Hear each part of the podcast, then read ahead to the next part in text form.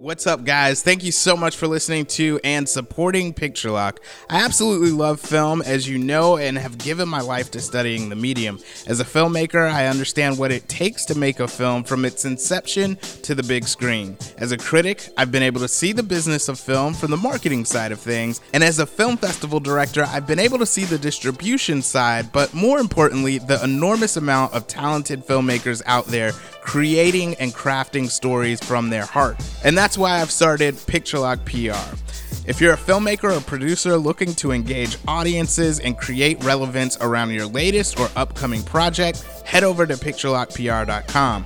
We can help you with your film's publicity from pre to post production. Get more information and see the clients we've helped in the past at picturelockpr.com. Picturelock PR. Finally, a partner as passionate as you.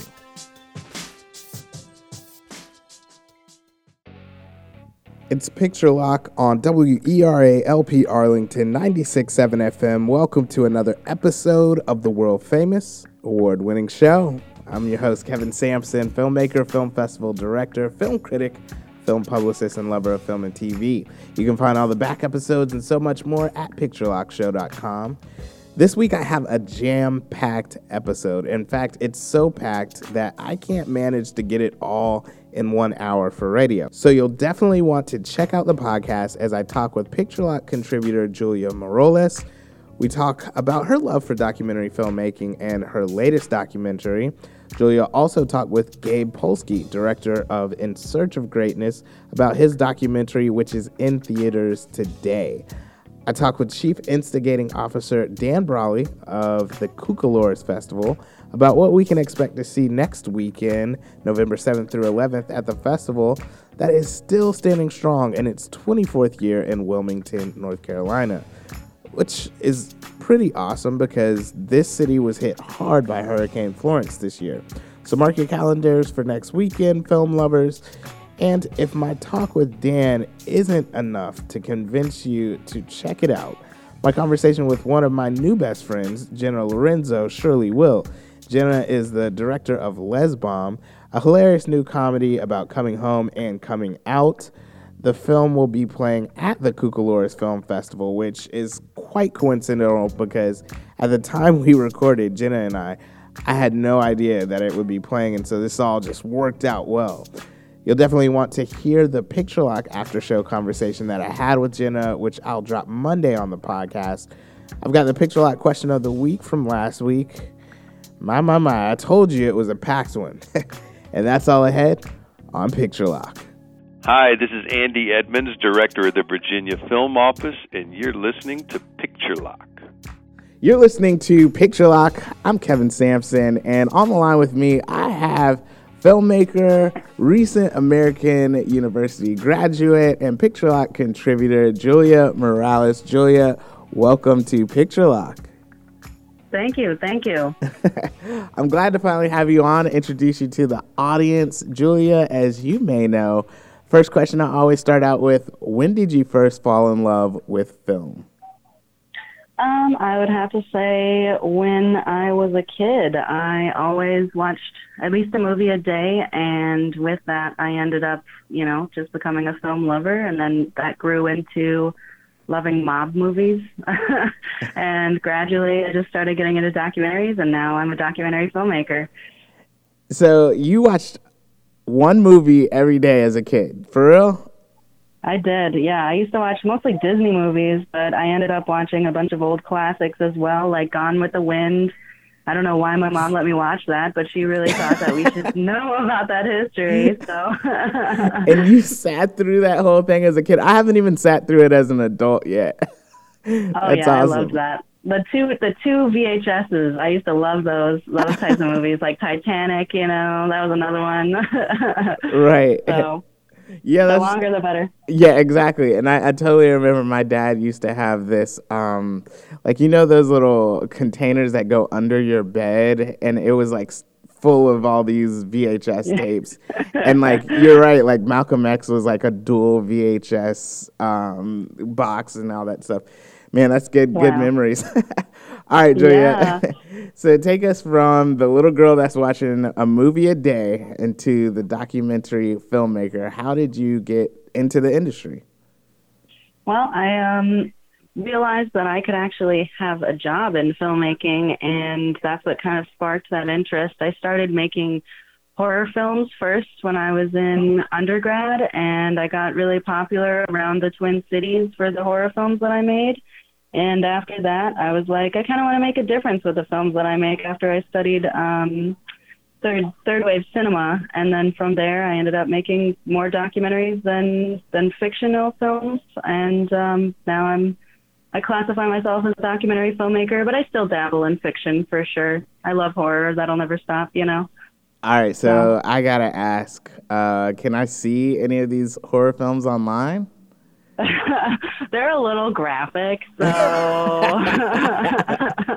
I try not to keep them associated with me. But if you want to see them, I send them out to people all the time as if they request, you know. So that's that's mostly by request. okay, got you, got you. Yeah, well, definitely uh, off air, you got to send me one of these links.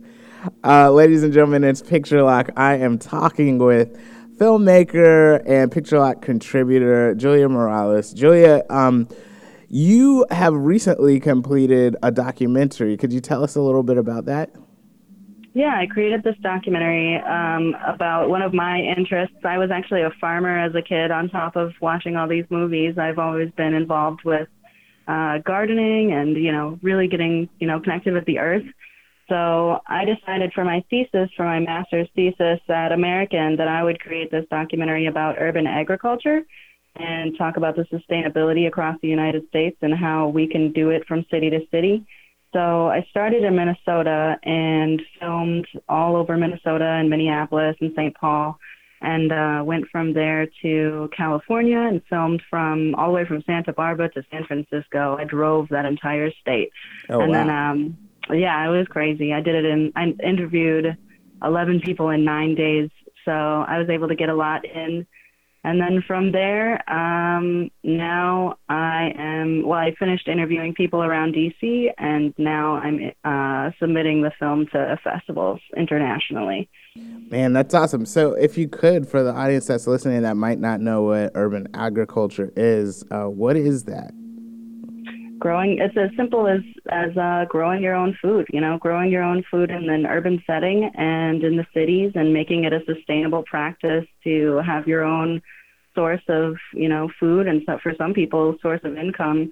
But um, i was really interested in this because i learned about all the different ways of growing food in the in the city and how easy it is quite frankly um, from container gardening to rooftop gardening to you know just you know regular gardening in um in a plot but it's uh it's definitely got its different varieties that you can look into. And DC is really interesting because they're really trying to support urban agriculture whereas a lot of cities aren't. Um, they have a requirement now that you have to every new building has to have green space on the rooftop. So that's like astronomical to think about you know in a city like this. Yeah. um but yeah, so it's you know I'm really interested in just in kind of getting in, involved with saving the environment with my filmmaking. So Uh, that's pretty. That's pretty awesome. I, and I was gonna ask for some practicals for DC, but that's really good to hear. So, gonna kind of wrap out here. First off, we're gonna get into your interview with Gabe Polsky, uh, the director of In Search of Greatness. Um, w- could you set that up for the audience? Yeah, um, In Search of Greatness was uh, I didn't really know much about it when I initially went to the screening, but I was floored by the subject matter. It was just really engaging and interesting. Um, he talks about some of the greatest athletes in the world, but he also interviews some of the greatest athletes in the world. You know, like uh, Wayne Gretzky, Jerry Rice, um, and even Pele. And I was just so surprised that he could even get these people to sit down and talk with him. But Mhm. Um, he himself is a filmmaker, but also a D1 hockey uh, player from Yale. So he has his own expertise and perspective that he can weigh in as the filmmaker and as the director. Um, so it's a really interesting film from a perspective that you don't often get to see, which is what I really appreciated. Awesome.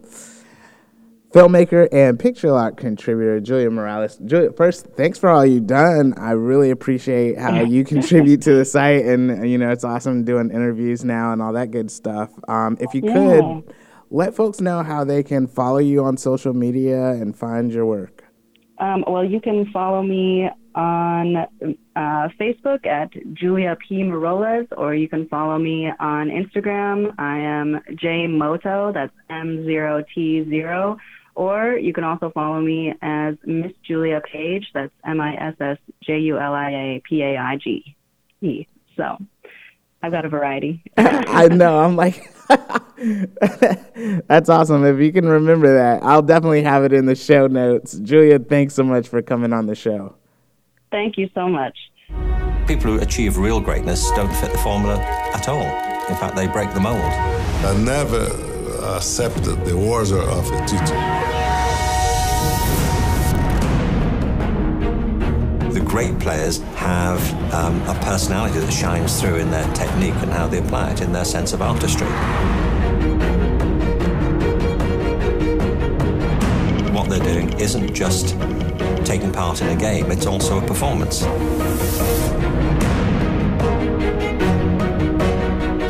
There are what appear to be many paradoxes. Rocky Marciano was shorter and had a very short reach. I had to get low to get in close on an opponent. He never lost. Do you feel like you have better genetics than no. I didn't have that strength and size. Part of my creativity was survival. All right, guys, so we're going to jump on into the interview with Picture Lock contributor Julia Morales and director Gabe Polsky. In Search of Greatness is out in theaters today. Now, as it goes sometimes with uh, press interviews, they actually recorded in uh, the bottom of the hotel after uh, In Search of Greatness had screened the night before. Julia was able to go to the screening and participate in the Q&A. Uh, but when it came down to doing the actual interview, unfortunately, it was in the hotel lobby. Um, so you will hear a little bit of noise. I tried to cut down on some of that, but still, it's a great interview. Without further ado, we're going to jump on into it. When did you first fall in love with filmmaking? Um, so I, I was a political science major in college, and I, you know, was more sort of focused on sport initially to see how far I could push uh, sport. And then my roommate in college was a improv and sketch comedy uh, performer. Well, obviously, we're in school, so he was going to school, but he you know, I would see him edit videos and uh, you know perform all the time, and I, I just basically was interested. He that kind of sparked an interest in film, entertainment, you know, comedy actually at that point, and you know, I always was sort of a, I guess a troublemaker in school, and sort of always I don't know seeking not necessarily seeking attention, but I like to make people laugh and kind of entertain people. And so i think naturally i was interested in storytelling and hmm. entertainment. And that's i just so actually so from at the end of my senior year i you know was trying to figure out what i wanted to do and i didn't want to go to law school or wall street which most people seem to be doing and i, I kind of was looking around to figure out what i think thought i would be good at and I, that i could be passionate about for a long time and and i just kind of dove into film and entertainment and sort of tried to understand what I thought I could do well. Wow. Okay. Yeah. So, um, so what inspired you to create In Search of Greatness? Um, so, you know, I like I said, I, I played a Division One sport in college, and and you know, you know, wanted to basically see how far I could go with sport, and as a result, I was always thinking about um, themes of sort of what is greatness and how can it be cultivated and, and, sort of why certain people succeed and others don't or, or succeed on sort of the greatest level.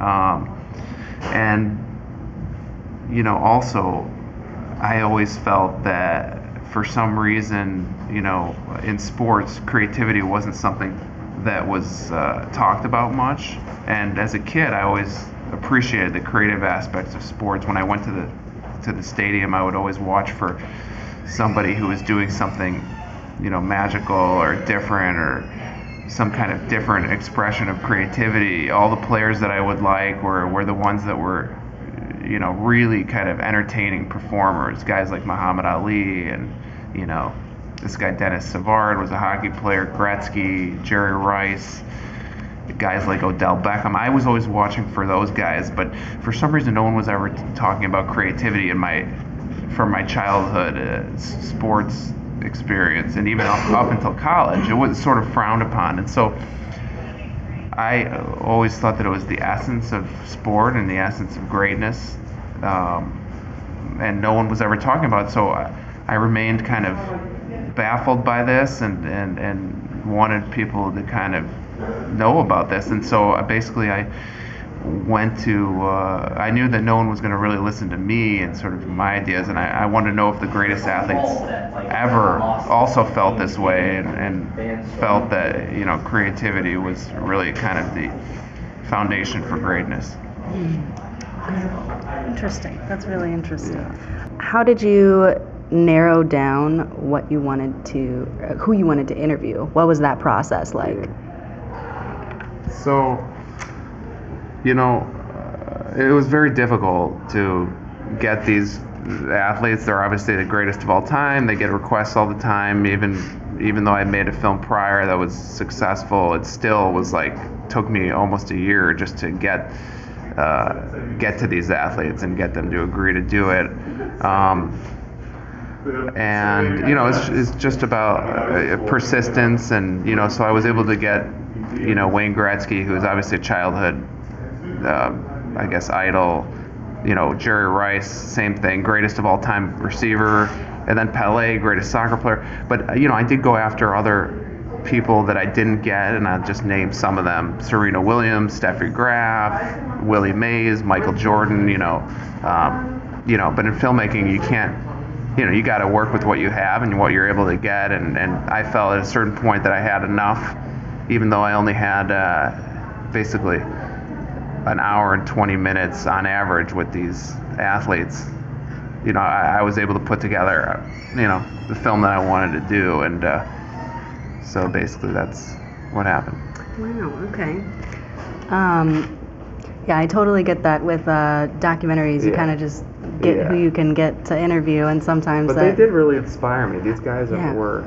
I was happy when I got when I got all those three. I felt I have enough meat on the bone to, to tell the story. totally Yeah. I would agree with that. Yeah, I mean, because the people that you got in general are amazing, greats. Like nobody will ever do what they Yeah. did again, especially with like you talked about last night, luck or what have you. After doing all this research for so long and studying so many different people and the backgrounds and the history and the practice of what they do to become great, did it change your perspective on sports or did it change your perspective on these people who you looked up to or idolized uh, and in younger years?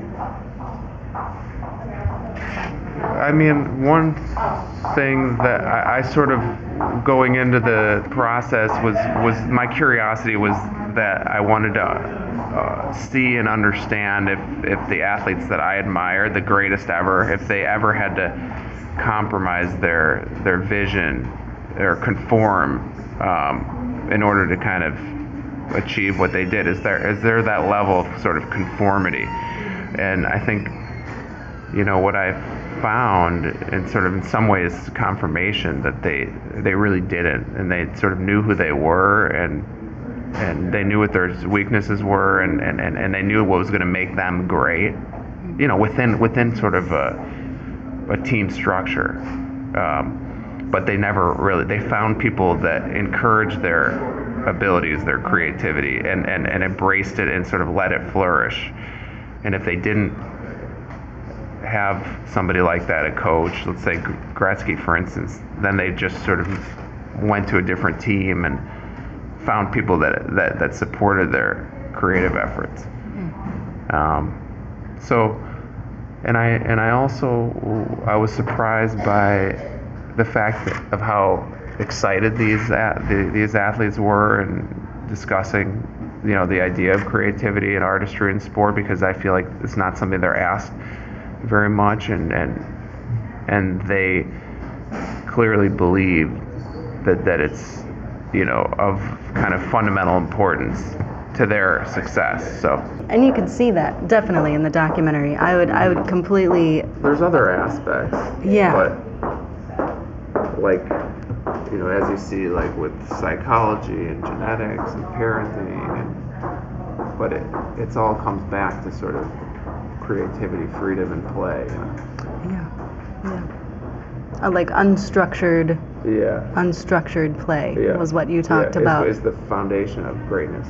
yeah. In filmmaking, it's exactly the same. Where uh, you know, sports is a form of entertainment. People pay money. They want to be entertained. They want to uh, experience something that they've never experienced before. The same in filmmaking. That if you're if you're constantly seeing the same films over and over again or variations of them, I don't think that that's very interesting. You know, and we want something new. We want we want to see something that makes you grow and question things and a new style, a new way of looking at things, a new expression, and it's the same in sports.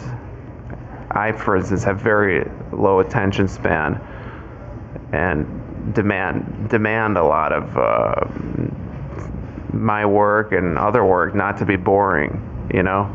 And so I, I always say, you know, it's like everybody once they get the puck or the ball, what are they going to do with it? You know, the same in filmmaking. What are you going to do to entertain people to make move them?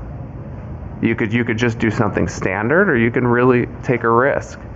What is a subject that you haven't tackled yet that you're interested in tackling in the future or something that you want to study as a documentary? Um, well, I mean, I think it's kind of similar to what we were discussing before, that I never really want to do anything similar. Um, I, I hope that, yeah, I hope that.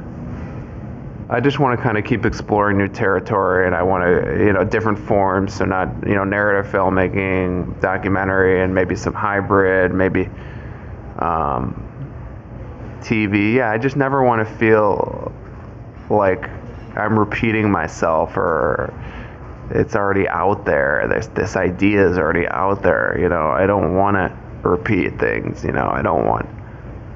I don't want to put anything out there that, yeah, isn't in some way adding to uh, bringing something new. You know, so. And But subject matter, I mean, yeah, I mean, I, I, I somehow I tend because I've made a couple of successful sports-related documentaries. I Yeah. get them. I get people sending me things and obviously offers and stuff like that. But I kind of cringe. But ironically, the next thing I'm almost done with is a is a, another documentary that is sports-related, but again has nothing. It, it's like Fargo or Big Lebowski, but it it's related like a business venture, a sports business venture. So. Final question. Um, you mentioned that you had some interest in Eastern philosophy last Yeah. night in the screening. Um, and I did notice that you put chanting while Yeah, you were. Yeah, you were showing. That was very interesting. Uh, how you kind of intersected a meditative practice with sports. Can you talk a little bit more about that? Yeah, so yeah, I'm very interested in I mean, now it's sort of cheesy, but I'm interested in Eastern thought ever since I was like 15 years old and it has to do with sport because I was always trying to understand how the mind works, visualization and self-hypnosis uh, um, and in doing a little bit of that research, you come across you know, like Eastern philosophy, which is a lot about just being present and being aware and kind of meditating. Because being in sport, I mean, basically in anything, when you're doing it, you have to let go of everything. You've got to just be there and in the flow and sort of react as things go. You can't think. You've got to.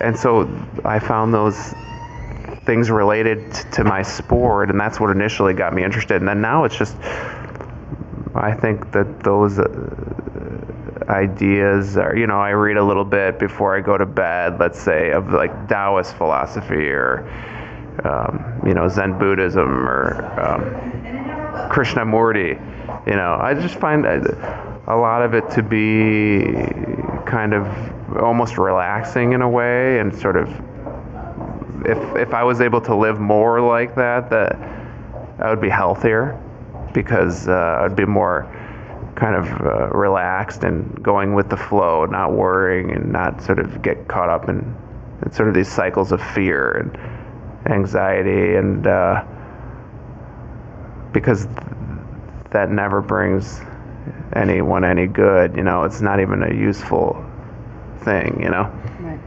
so yeah it's just basically using those ideas to live healthier and also be a better filmmaker and better husband or whatever it is you're doing. Is to be present and not not get not be patient not get caught up in nonsense and uh, and sort of really stay stay kind of centered on what's really kind of important. So.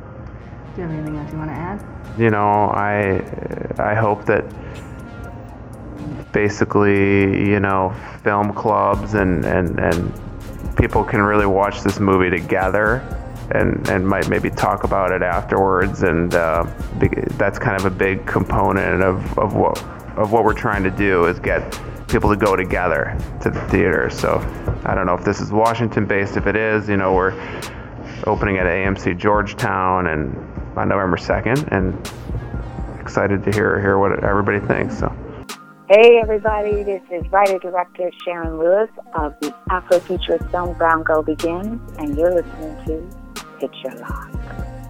You're listening to Picture Lock. I'm your host, Kevin Sampson, and my next guest, Dan Brawley, is the Chief Instigating Officer of the Cucalorus Festival, an international celebration of filmmaking, performance, and technology in Wilmington, North Carolina. Founded in 1994 by Twinkle Dune, Cucalorus screens more than 300 films with a range of multidisciplinary programs focusing on dance, social justice, cocktails, entrepreneurship, and performance. Cucalorus has been recognized as one of the 25 coolest film festivals in the world by Movie Maker magazine. You have the opportunity to attend the festival November 7th through 11th in Wilmington, North Carolina. Dan, I know that was a long intro, but welcome to Picture Lock. Hey, man, thanks for having me. It's my pleasure, man. I, I, I'm really excited to talk about uh, Cucalorus this year. But the first question I always start out with when did you first fall in love with film? you know, um, I I got locked in the library at Duke University when I was a sophomore in college, and I had to spend the night there. And I found a box of Russian avant-garde 16 millimeter films and found a projector, and sat in a bathroom where the walls were really nice and white, and watched films for eight hours. Um, so, I mean, that's not entirely true. I did spend a lot of time in the library when I was in college watching Russian avant-garde films. I only wish I had gotten locked in the library one night. Um, Dude, I was about to but- say that was the best uh, first question answer I've ever heard. you know, I got, I, I, I um, we had a Bolex. There was a Bolex in a box at the library, and you could check it out. And uh, this guy named Roger Warren Beebe always had it checked out, and so I never got to use it. But um, yeah, I, I really got got hooked on you know exploring the world through cinema when I was a student. So in my you know late teens and early twenties. Totally makes sense. Uh, still let's just go with the locked in the bathroom theory. I'm gonna I'm gonna spread that rumor around. Uh, so Dan, the f- next question I want to ask is like, how did you go from being locked in the library at Duke University to uh, becoming the chief instigating officer at the Cucalorus Festival? like a lot of young folks who are creative and looking for creative careers, I, I, I probably should have ended up in New York or LA or somewhere cool like Austin, Texas. Um, but there was a film studio right here in Wilmington, and um, you know it was a little bit easier to get a job to get your foot in the door. And so I, I landed in Wilmington after graduating from Duke and uh, got a job working in the industry and I met the folks who founded the festival, um, and I started showing up. I volunteered. I think it was in 1997, maybe. I was a volunteer, and I just kept showing up, and I started showing up every day. And another sort of half joke is uh, I tell people that I, I was in the office one day and somebody called the phone number at Cucalorus and asked who was in charge. And I looked around the room and there was nobody else there, so I said that I was. and that's how it all started, folks. You're listening to Picture Lock. I'm your host, Kevin Sampson. I'm talking with the chief instigating officer of the Cucalorus Film Festival, uh, Dan Brawley.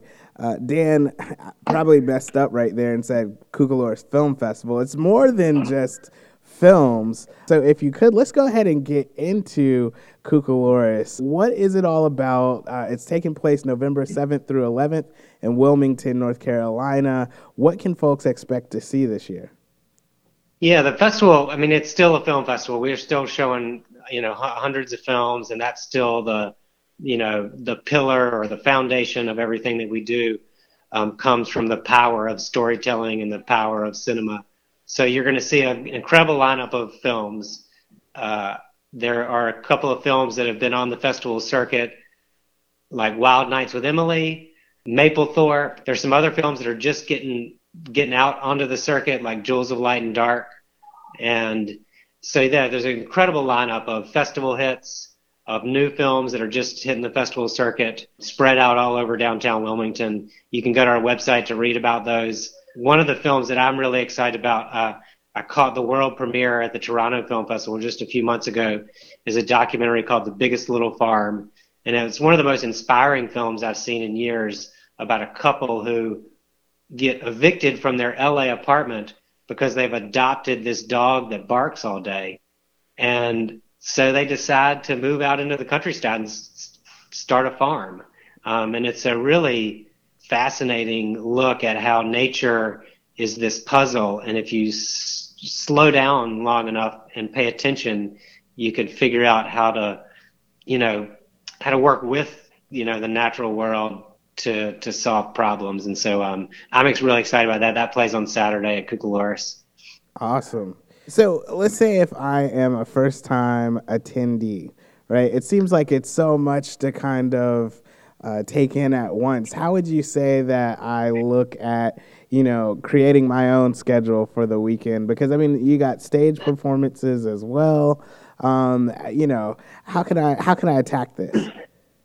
Yeah, that's a great question. I mean, it does take a little bit of planning. If you've been to film festivals before, you know that they're like the the the way you do it is that you spend a couple of nights the week before the festival on the website reading about all the stuff and you write it down and you make a plan and you're like wednesday i'm going to do this you know um, at Cucalorus opening night it's a little bit easier wednesday night we have our uh, Dancealorus performance and so uh, Dancealorus is a live stage event in a beautiful historic theater in downtown wilmington called thalian hall um, mostly choreographers who are experimenting with film. So it's a you know mashup on stage of live dance and film. Um, and then right after that is uh, Superchunk, um, this pop punk band um, that goes way back to the 90s and um, has uh, just put out one of the best albums of the year. Definitely go check out Superchunk's new album. Um, so they're our open night concert. Um, and then, you know, it gets harder. Thursday, Friday, Saturday, and Sunday, there's five or six events going on at any time. And like I was saying, you know, you're prepping for a festival, you do a little research on the website, you map out a really good plan, and really, as soon as you get to the festival, you throw that plan away and you just let you know your new friends lead the way. You hear about this film that people just saw that's really great, and you kind of you know go with the flow. And so I, that's what I would encourage people to do. Um, now, if you've never been to a film festival before and you're like, what in the world does that mean? uh, you know, films start at 9, 10 a.m. in the morning. And um, I think for me, that's always, I try to get up when I go to film festivals. Now, you're going to be up late at night. And so um, 10 a.m. might not sound early, but at a film festival it is. Uh, but I do always try to catch a film at 10 a.m. Um, some of my favorite experiences, you know, I can remember working at the Edinburgh Film Festival years ago.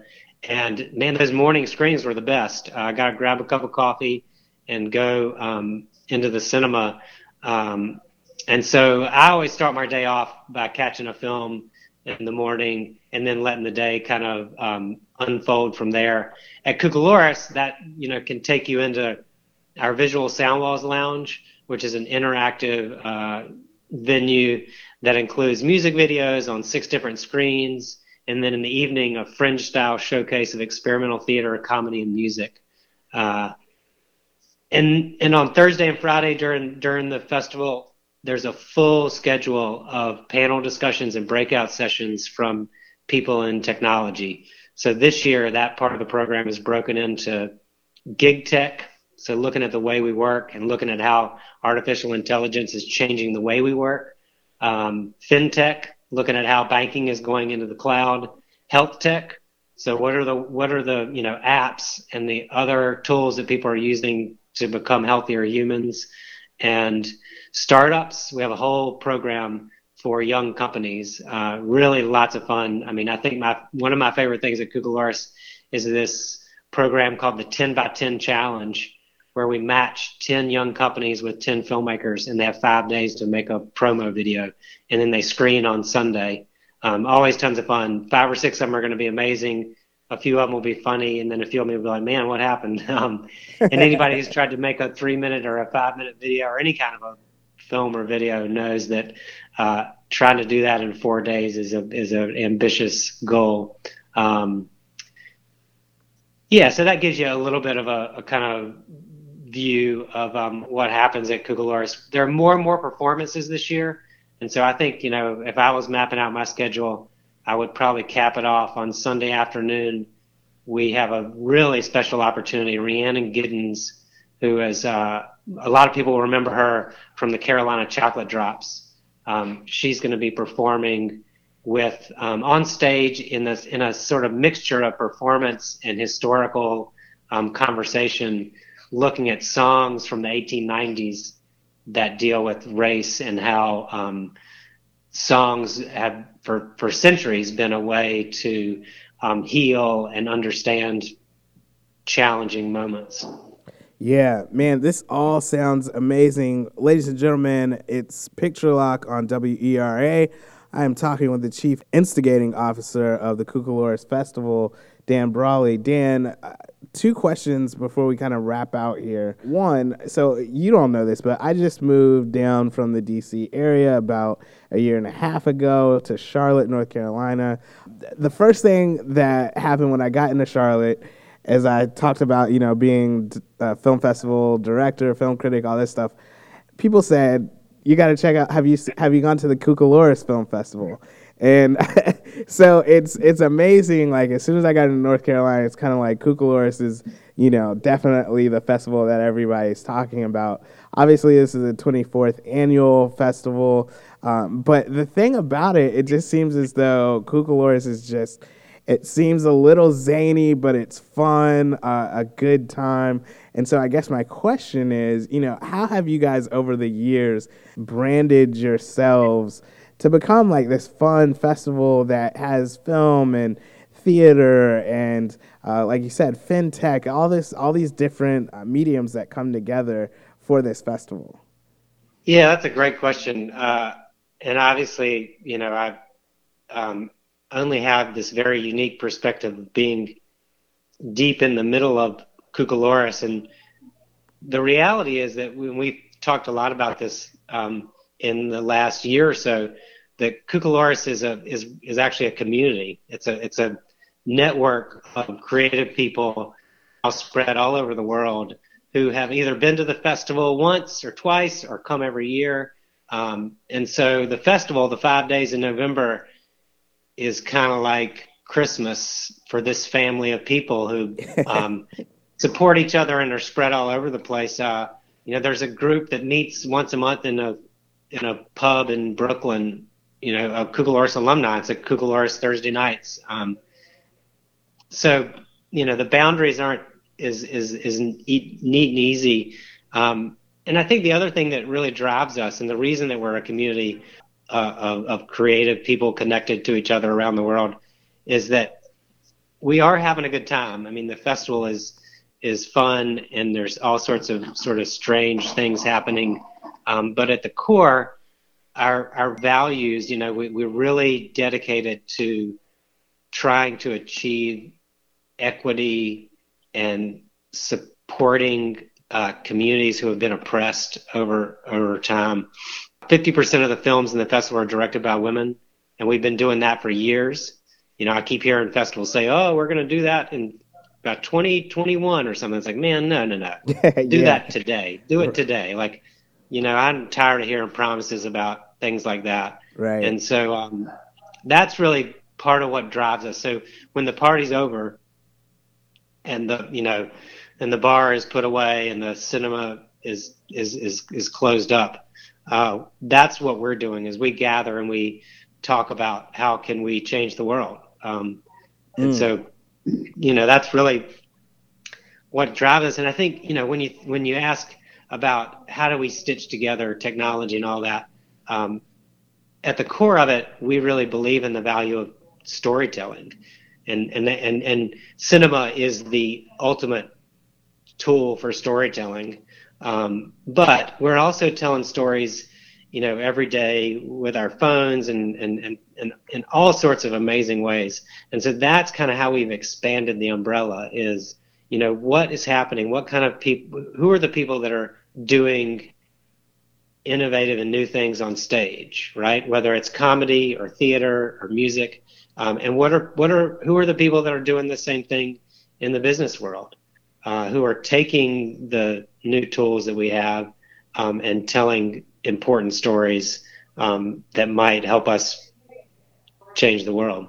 Man, I love that. And I cannot wait to link up with you because I definitely agree 100%. I think film can change the world. It is uh, a huge empathy machine. But what we're really getting at, like you said, is just storytelling. So, one last question. Uh, you know, obviously, Wilmington has been hit this hurricane season, and, uh, you know, film festivals always stimulate an economy.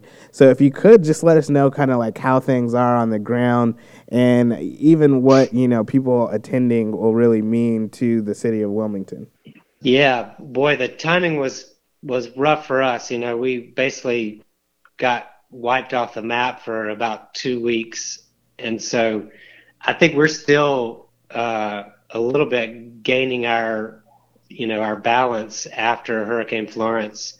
I've been through tons and tons of hurricanes, and for some reason, this one hit was really special in the way that it disrupted people's lives. And, um, you know, so we have staff members and board members who are still trying to find homes for, you know, their family members who were flooded out of different parts of North Carolina. Wow. Um, and so there's, you know, a lot of, we're, we're holding strong. Um, but we felt, you know, that also at the same time, this year's festival serves as a chance to celebrate our strength, celebrate that sense of community.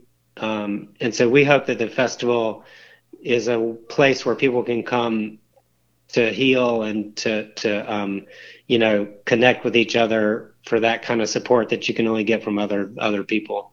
Yeah, and I, you know, for folks who are coming down to visit, you know, you're going to see you know, beautiful 250 year old oak trees, you know, chopped off because they fell down.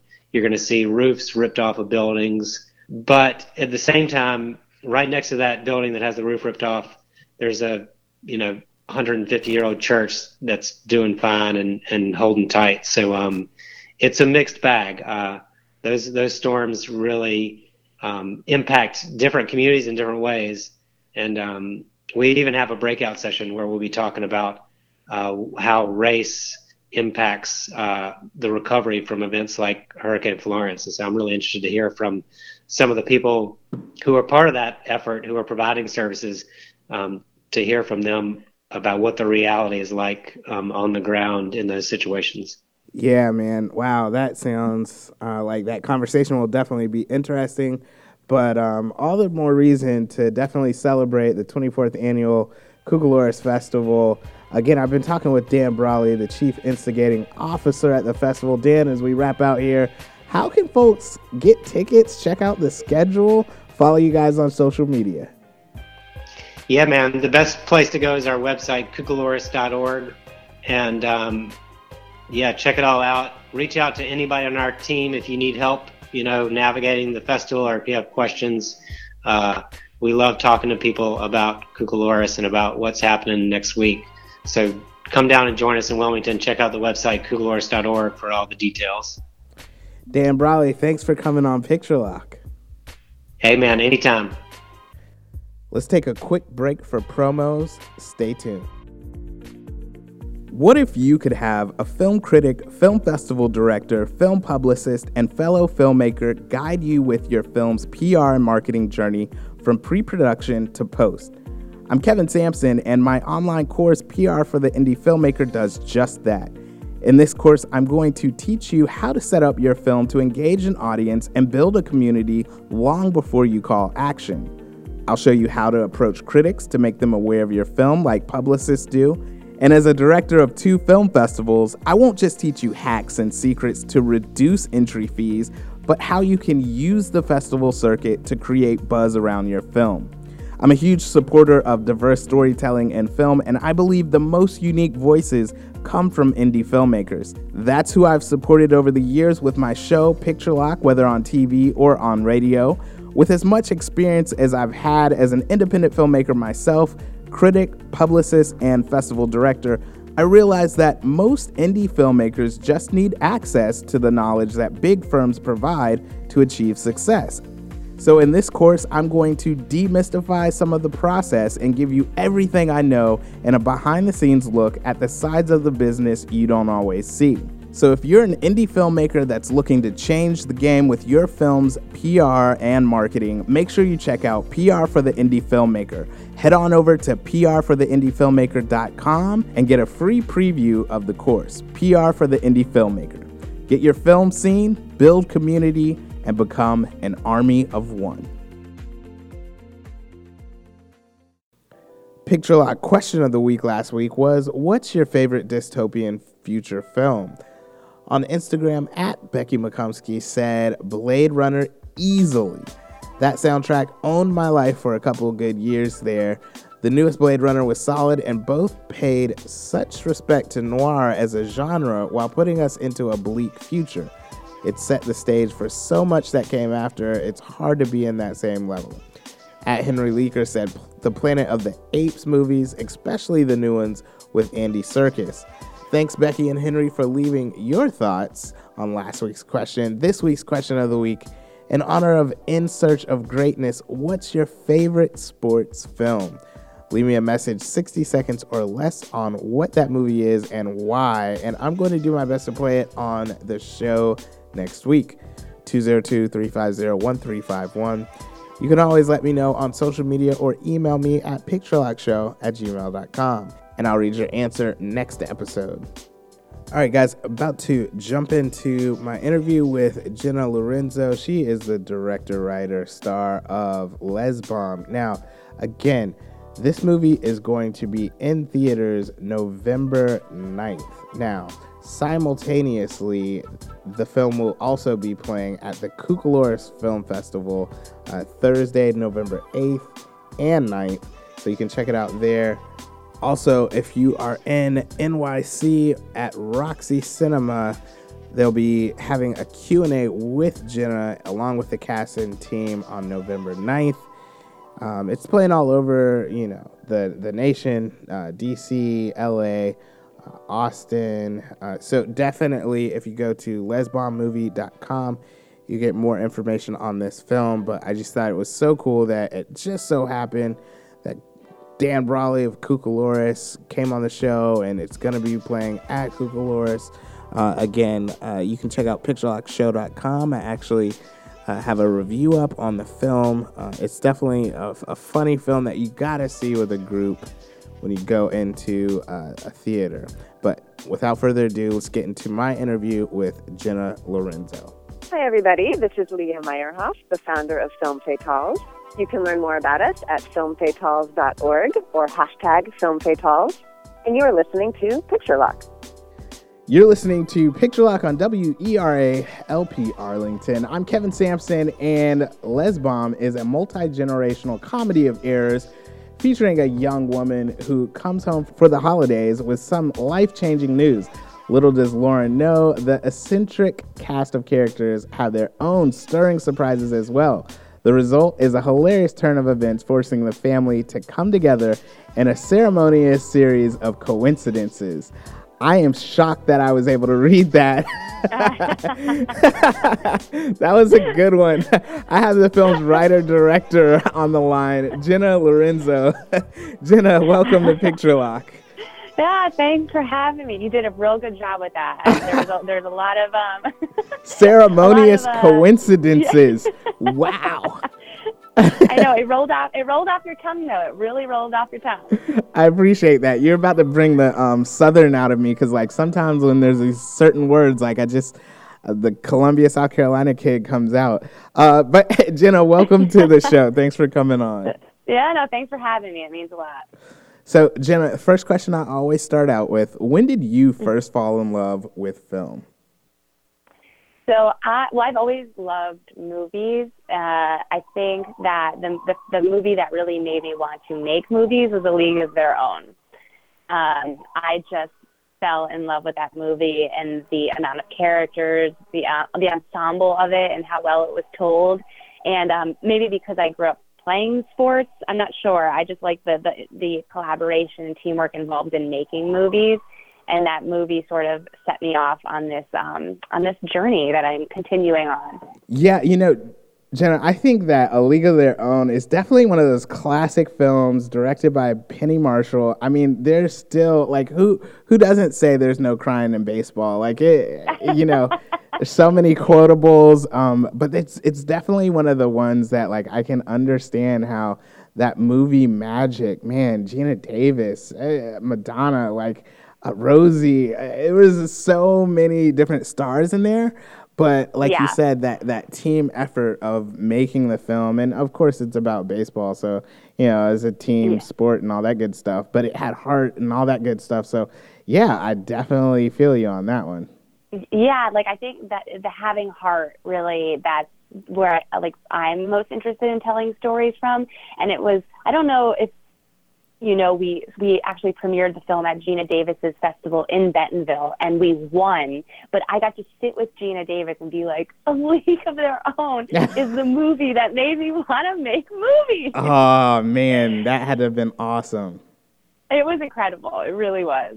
Wow, man, I would love to get into that even further, and I guess we kind of have the time for it. But uh, I, I, do want to focus on you right now. Uh, if you could mm-hmm. give us a history lesson, like how did you go from uh, the girl that loved a league of their own to the woman who's directing Lez Bomb? How'd you break into the industry? Oh gosh. Um, well, I I mean I've always been really interested in making movies and telling stories, and I was the um, I was the person in high school who was always carrying around a video camera, and I just like my senior year I was filming all of my my friends for like everywhere, all their antics, and and they're terrified this this footage is going to resurface. But I had like 35 hours of unedited film, and I cut it down. I cut it down to this two hour like documentary of our senior year and like had a party and premiered it. And so like i feel like that was at that point i fell in love with like editing and like and, and just putting moving pictures together and looking for the uncomfortable funny moments in life. And um, after i graduated i went to uh, carnegie mellon where i studied writing and directing undergrad and and some acting um, and then after school i did an acting conservatory. And then i immediately just started writing and creating content and putting it on the web uh, and I think there's, there's no better way to find your voice and get immediate feedback than, than throwing something up there and, you know, letting the internet sort of tell you how they feel about it. Wow, uh, uh, let's just rewind this really quickly. Um, I kind of want to watch that movie, even though like I didn't grow up with you. I don't know any of your friends. Like, I just have a feeling that that movie, hard hard as it may be to watch in some parts, like it's just gonna be like this nice slice of life. Oh my, it's it's hilarious. There's so many there's there's so many moments of dancing to Madonna's Like a Prayer that like when I look back and I look at the amount of times we felt it was appropriate to take over a dance floor to do our own choreographed version of that song, it's amazing that people just didn't punt us off the dance floor. I love it. You're listening to Picture Lock. I'm Kevin Sampson. I am talking to the writer director of Lez Bomb, Jenna Laurenzo, uh, who probably has like her own little Romy and Michelle's high school reunion. yeah, that is that's what that's what I see with that. Like I just see you guys like uh, on the dance floor, and then like randomly, as it always happens in movies, like Um, everybody to- joins I in. I have to tell you, um, I went as Romy and Michelle with my, my friend Megan Carey. nice. Okay, Jenna, we are fast friends right now. Um, I I love it. You know. That that last dance sequence with like the three of them or whatever, like that is just classic to me. Every time I hear that song, that's all. That's all. Time after time, that's all I, I ever think. So um, we are cool oh, cool you right and now. me both. Yeah, I think me and you need to go find a dance floor and, and recreate this moment. There we go. Yo, this is gonna be awesome. I'm gonna find you at some film festival, and um, I'm gonna just pay the DJ, and we'll we'll make it happen. Uh, I'm gonna hold you to it. all right. So Jenna, if you can, in your own words, what is Lez Bomb all about? And I really, I, I love the fact that you said. I wrote Lez Bomb because it was the movie I wanted to see but couldn't find. I can identify with that uh, so much. So, if you could, in your own words, what is this movie all about? So I I grew up loving those family ensembles, the dysfunctional family stories, like the Meet the Parents, the Family Stone, Little Miss Sunshine, and these these dysfunctional family dynamics. Like I was just endlessly entertained by.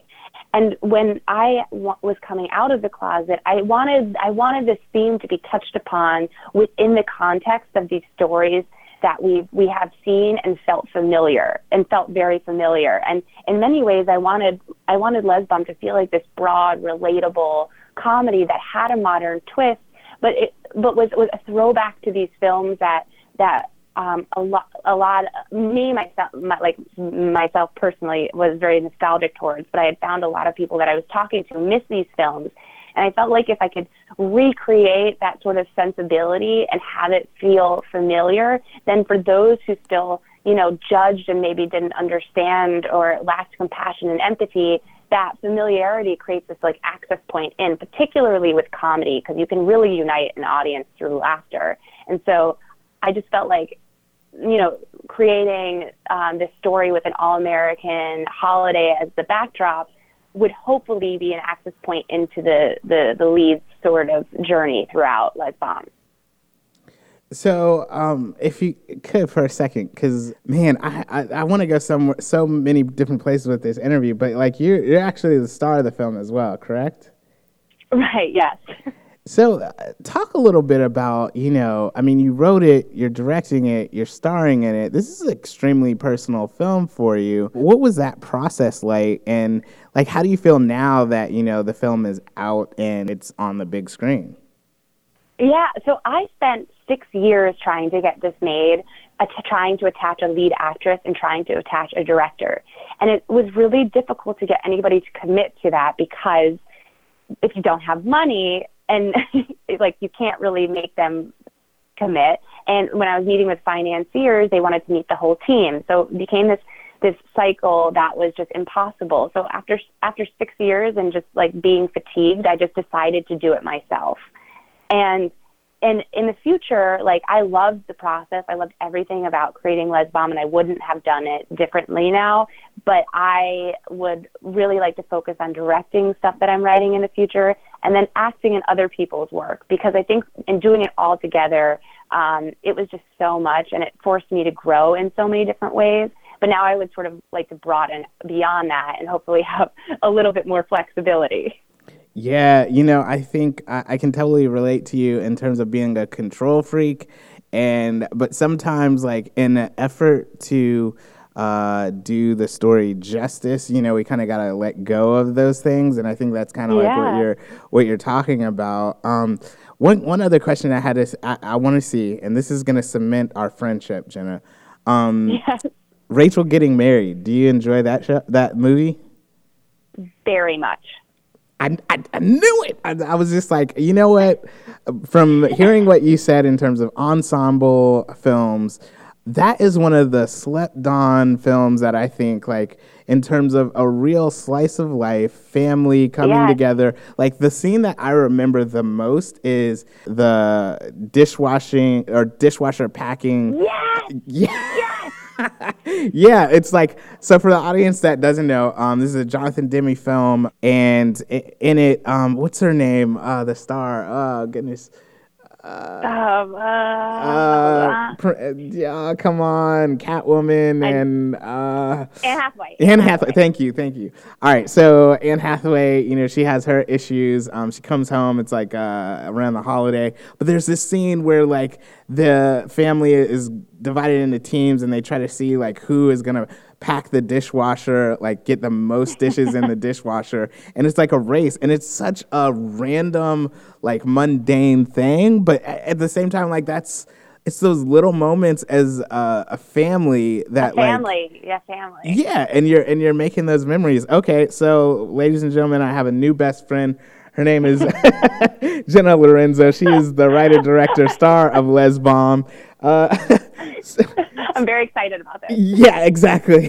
Sorry, man. Like this is totally we're just going off in a, another direction, but um I really do appreciate the fact that you understand how to deliver medicine through sugar and I think um by making a film like this uh, something relatable, something that people, you know, you can see your your your own family in it. It really helps. So, uh, one of the things I wanted to ask you about, just in terms of you know the the comedy aspect of it, you do have um, you know a, a great little ensemble. What was it like just working with you know your cast and putting this together?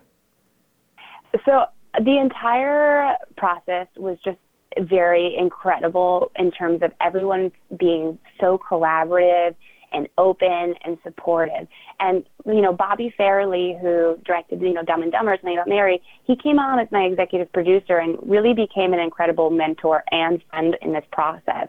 And in terms of like comedy, like there's no better there's no better person to like bounce things off of and like um, gain insight and perspective. And even in the editing room, like talking about allowing moments to breathe, so when people laugh, you, they can still hear the next joke. And then and then the cast we have, we they really really just understand comedy. I mean, Cloris Leachman, every single time before like I said action, she would make sure she knew exactly where the camera was and make sure she was doing something hilarious as the cameras as everything started rolling. So we would pick her up uh, doing like she's just so aware where the camera is what's funny how to make a moment funnier. Bruce Dern he's the exact same way. Like working with these people it was like it was like such an education of like why they are are legends and like and seeing and, yeah, and see it seeing it come to life. I mean Kevin Pollak is incredible and Steve Guttenberg, Elaine Hendrix from The Parent Trap. I mean, come on, Right. Meredith from The Parent Trap. Like every like I lo- I learned so much going into the edit and watching Elaine's um, performance because if there she made every single scene like like she punched it up in so many different ways and gave me so many options. Um, and so I felt like as a uh, as a novice in going into this edit, I it was an education on so many levels with these people who like I have grown up watching and I and now I continue to learn from and be in awe over. You know, um, I- we're running out of time here, unfortunately, and maybe we'll just. Um, man, one thing I would love to do, and I haven't done this yet, um, but I would love to have like a director come on, and maybe we just like watch the movie together and like literally talk through the film. This would obviously be for the podcast, but um, Oh I, my god, that'd be awesome. yeah, I feel like that would just be so much fun if if we could just kind of wrap it out uh, uh, for the, for this radio portion of the interview. Um, one thing that I'm always fascinated with is, especially for the indie filmmaker that is listening, when you start to move into the next stratosphere of your filmmaking, right? So you're working with a lot of heavy hitters, like you said, um, Bruce Dern. I mean, you could go through the whole cast basically. How did you swallow those nerves, come to work, and say, "Hey, I am going to direct this legend"? You know, like. Uh, there's a magic in that because at, at some point it's either uh, I'm gonna go just be in the restroom and you know be afraid, or I'm gonna come on set and I'm gonna do my thing. Um, so how did you find that that power? So, I mean, look, there's no way out of the fact that these, like, there's like, you, it, you cannot be in, not intimidated by people you're in awe over. But I felt like uh, there was such a support net and they had such confidence in what I in, in the vision I had for the film that I had like spent so many years creating. Like 150 drafts of the script at least. And I just had a very clear idea of what the film was the message I wanted it to have and the tone and sense comedic sensibility. And I think that by being very crystal clear in what every scene was about like it didn't really allow nerves to slip in. Also, we had to shoot the movie in a 15 day schedule of three, like with three pickup days. So like I didn't really have the luxury of time to to to um, overthink and get too anxious because it was like go time. right. But, like, but like being very close and being very focused to the project really helps. Um, just like crystallize the vision and always leaning into that and you know not allowing the nerves to like allow you to question something you've been with for so long all right, I feel like you just dropped some value bombs right there. Uh, once again, it's writer director of Lez Bomb, Jenna Laurenzo. Jenna, thanks so much for coming on the show. But if you could Thank really, you for having me. Oh man, it's been my pleasure. We're best friends now. Um, if you could let folks know how they can uh, find the film, follow you guys on social media, etc. Yeah, absolutely. So you can find the film at Lezbomb Movie on Instagram, on Twitter, and on Facebook. You can find me at, at Jenna Laurenzo, and my last name's L A U L A U R E N Z O. And please reach out. We'd be happy to talk and you know talk more with anyone who uh, wants to. Awesome. Thanks so much again, Jenna, for coming on. This is awesome. Thank you for having me. It's been a blast. That's all for this episode. I'd like to thank my guests, Julia Morolis, Gabe Polsky, Dan Brawley, and Jenna Laurenzo for coming on the show. For you radio listeners, make sure you subscribe to the podcast to hear Jenna's after show conversation with me. Plus, I'll have the unlocked version of Julia's interview with Gabe as they talked about tons more that I couldn't fit on the radio broadcast. You can do that in iTunes, TuneIn, Stitcher, Blubrry, wherever you catch your podcast. If you're a fan of Alexa skills, just say, Alexa, play Picture Lock podcast, and I'll come right up. Please feel free to leave a five star review of the show as well. It helps to get it out to more folks. You can find Picture Lock on most social media. All social media is at Picture Lock Show. Watch back episodes of the TV show at youtube.com slash Picture Lock Show and subscribe. If you're interested in being a guest on the show, you can fill out a form on the website. Picture Lock question of the week this week is What's your favorite sports film? Leave me a voicemail at 202 350 1351 or send me an email at picturelockshow at gmail.com or message me on any of Picture Lock's social media pages and let me know what your answer is, and I'll play or read it on next week's show. Our music is done by Mike S, the producer, 1 3. Make sure you follow him on all things social media and hit him up for your music production needs. Thanks, bro. I'm Kevin Sampson, and until next time, I hope you stay locked on film.